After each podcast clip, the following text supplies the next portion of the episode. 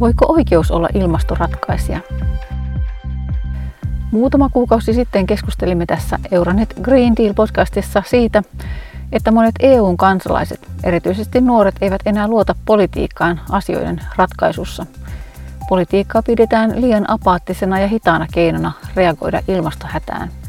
Sen sijaan etsitään ratkaisuja muualta, jopa niin, että toimitaan oikeusteitse.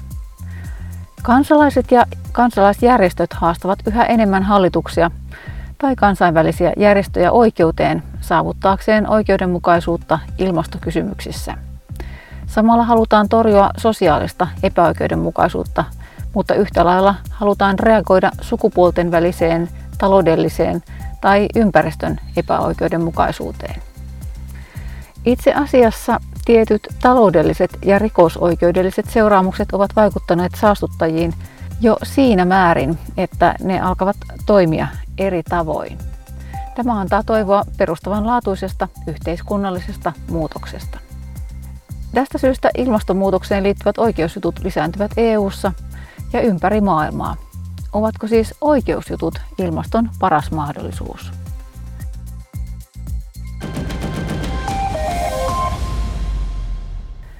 Damien Mangon on 23-vuotias belgialainen opiskelija Chaufondinen kaupungista. Paikka on yksi niistä Belgian kaupungeista, joita tulvat koettelivat heinäkuussa 2021. Damien halusi päästä voitolle vaikeista muistoista, kun hän vietti päiviä yksin talossaan veden ympäröimänä.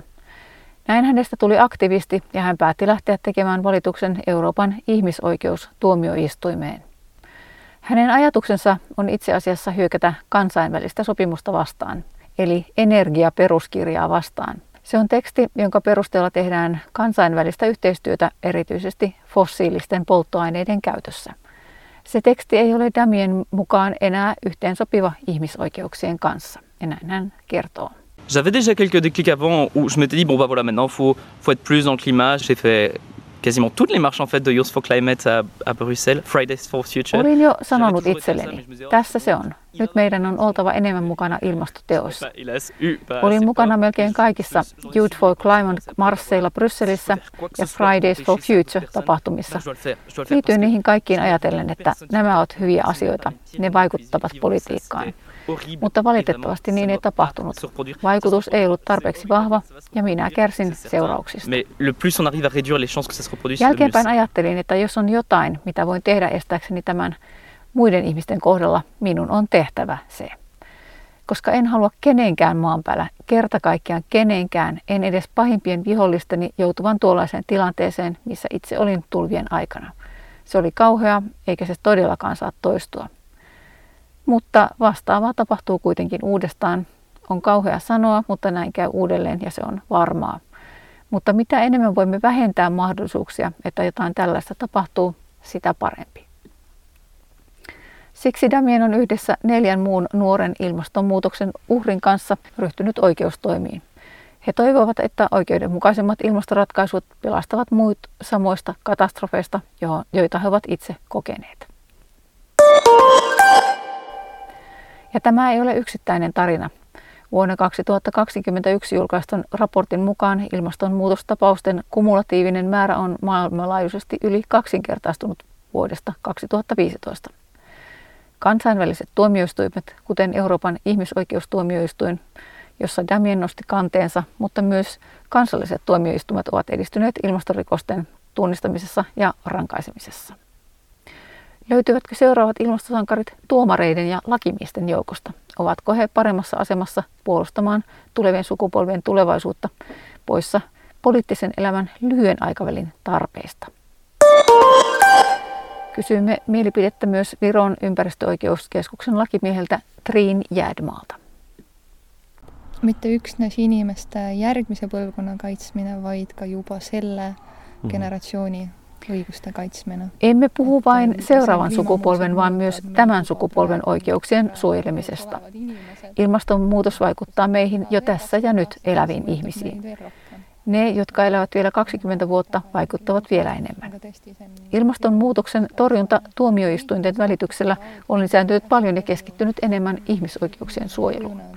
Mutta on myös muita argumentteja. Pidin todella yhdestä kolumbialaisessa oikeustuomioistuimessa annetusta tuomiosta vuonna 2018, kun aktivistit menivät oikeuteen suojelemaan sademetsää. Oikeus ei sanonut vain, että metsää on suojeltava ilmastonmuutoksen näkökulmasta, vaan myös siksi, että metsällä itsellään on oikeutensa. Luonnolla on siis omat oikeutensa. Mikä vaikutus näillä oikeusjutuilla on ilmastotoimien edistämiseen EUn jäsenmaissa nykyään? Plovdivin ilmansaaste-skandaali, jonka Bulgarian Euroopan yhdentymisen ja ihmisoikeuksien yhdistys nosti oikeuteen vuonna 2010, loi ennakkotapauksen 11 vuotta kestäneen oikeustaistelun jälkeen. Ensimmäistä kertaa kansalaiset haastoivat bulgaarialaisen kunnan oikeuteen. Yksi tämän tarinan sankareista on asianajaja Mihail Ekim Diev, edellä mainitun yhdistyksen edustaja. Върховният съд постанови това забележително решение, а след нашето решение, половин година по-късно, подобно дело беше спечелено и от зелени организации. Korkein oikeus teki tämän merkittävän päätöksen. Ja puoli vuotta myöhemmin päätöksen jälkeen Sofian vihreät järjestöt voittivat vastaavan tapauksen. Mutta jälleen kerran, Plovdiv on eturintama ennakkotapaus. Bulgariassa syyttäjät panevat harvoin tällaisia tapauksia vireille, koska syyttäjällä itsellään ei ole tähän resursseja ja varoja. Tämän tyyppiset tapaukset ovat ihmisten suojelemista valtiota vastaan, kun valtio on se, joka rikkoo määräyksiä eikä pane täytäntöön omia lakejaan. Siksi lakeja kehitetään ilmaston suojelemiseksi. Kokonaisuus kattaa niinkin erilaisia kysymyksiä kuin ilmanlaatu, jätteiden kierrätys ja ilmastonmuutos. Nämä asiat näkyvät Green Dealissa, Euroopan ympäristön tiekartassa. Mutta vielä on muttia. Ensinnäkin lainsäädäntö on monimutkainen. Tuomioistuinten on käsiteltävä monitasoista lakijärjestelmää, olivatpa ne kansallisia, eurooppalaisia tai kansainvälisiä lakeja, eikä vähiten siksi, että ilmastonmuutoskysymyksillä on luonteenomaista, että ne ylittävät maantieteellisiä rajoja. Myös lainsäädäntö on monitasoista. Ilmastonmuutoksen asioita käsittelevät niin julkisoikeus, yksityisoikeus kuin rikosoikeus, jotka kaikki asettavat tuomioistuimille omia metodologisia haasteitaan. Ja lopulta tulee kysymys lakien täytäntöönpanosta ja täytäntöönpanon valvonnasta. Ja niin edelleen.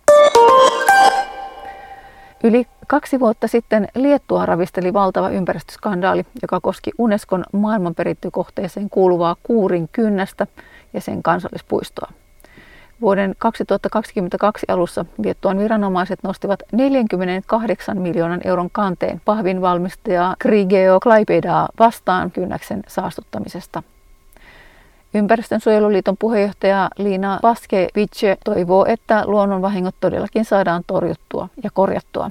Jos lait voivat vaikuttaa, viranomaisilla on oltava keinot niiden täytäntöönpanoon ja hän pelkää, että Liettua on edistynyt tällä alalla viime vuosina hyvin vähän.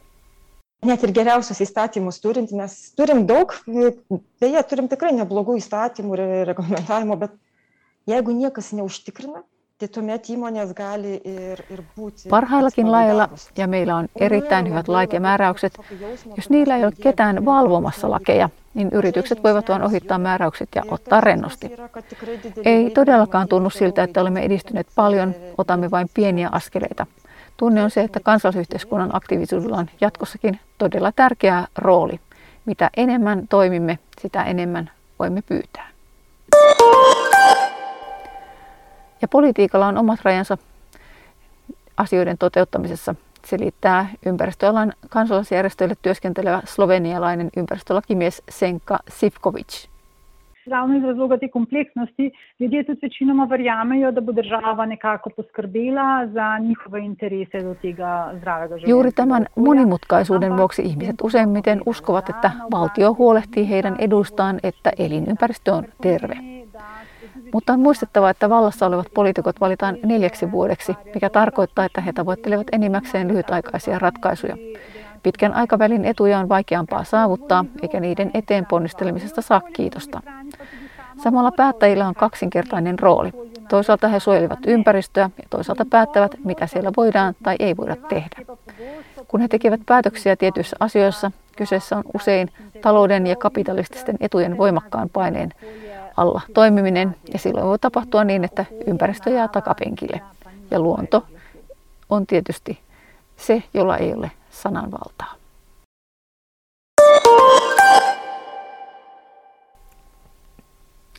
Ympäristöhätätilan johdosta keskustelu ilmasto, ilmastorikollisuudesta kuitenkin jatkuu ympäri maailmaa. Kansainvälisessä oikeudessa on olemassa uusi käsite, ekosidi, ympäristötuho, joka koskisi vakavia ympäristöön kohdistuvia hyökkäyksiä. Termi muistuttaa kansanmurhan käsitettä, mikä välittää käsityksen sen vakavuudesta. Tämän konseptin muotoili asiantuntijaryhmä kesäkuussa 2021 ja se herätti heti paljon huomiota etenkin yleisön silmissä. Milanon katolisen yliopiston oikeustieteellisen tiedekunnan kansainvälisen oikeuden tutkija Mariangela Lamanna kertoo tästä aiheesta. Si tratta di una proposta no, tällä ehdotuksella pyritään saamaan uusi kansainvälinen rikos, ei pelkkä rikos, vaan todellinen kansainvälinen rikos niiden neljän rikoksen luetteloon, jotka kansainvälinen rikostuomioistuin käsittelee. Näitä ovat rikokset ihmisyyttä vastaan, sotarikokset, kansanmurha ja rikos rauhaa vastaan. Tämän ehdotuksen mukaan ekosidi ja ympäristötuhoa edustaisivat kaikki laittomat tai mielivaltaiset teot, jotka tekijä on tehnyt tiedossa merkittävästä vaarasta, että tällainen toiminta aiheuttaa vakavaa haittaa ympäristölle, sekä teot, jotka ovat laajalle levinneitä, ja siksi niistä aiheutuu pitkittyneitä seurauksia. Kun yli 90 Euroopan kansalaisesta pitää ilmastonmuutosta vakavana ongelmana Eurobarometritutkimuksen mukaan, se pakottaa saastuttajat harkitsemaan vapaaehtoisia toimia toimintansa haitallisten vaikutusten rajoittamiseksi. Portugalilainen ympäristölakimies Raguel Reitasia vahvistaa tämän. O poluir sai muito caro e não é pela coima, é pelo dano reputacional. Ninguém Saastuttaminen on erittäin kallista, ei vain sakon takia, vaan maineen takia. Nykyään kukaan ei halua olla tekemisissä ympäristövahinkojen kanssa. Näin suuriyritysten tasolla on kokonainen liike, jossa kokeillaan jopa vapaaehtoisten mekanismien avulla ja kaupallisten etujen vuoksi toimimista ympäristön hyväksi. Nämä yritykset haluavat muuttaa toimintatapansa juuri siksi, että he eivät halua, että heidän nimensä yhdistetään huonoihin ympäristökäytäntöihin. Suomessa yleisesti suuri osa ympäristörikoksista jää kokonaan piiloon. Ympäristönsuojeluviranomaisilla on korkea kynnys ilmoittaa havaitsemistaan ympäristörikoksista poliisille. Pari vuotta sitten julkaistun tutkimuksen mukaan vain muutamasta prosentista kuntien ympäristöviranomaisten tietoon tulleesta rikoksesta tehdään tutkintapyyntö poliisille. Suomessa on siis vielä paljon tehtävää.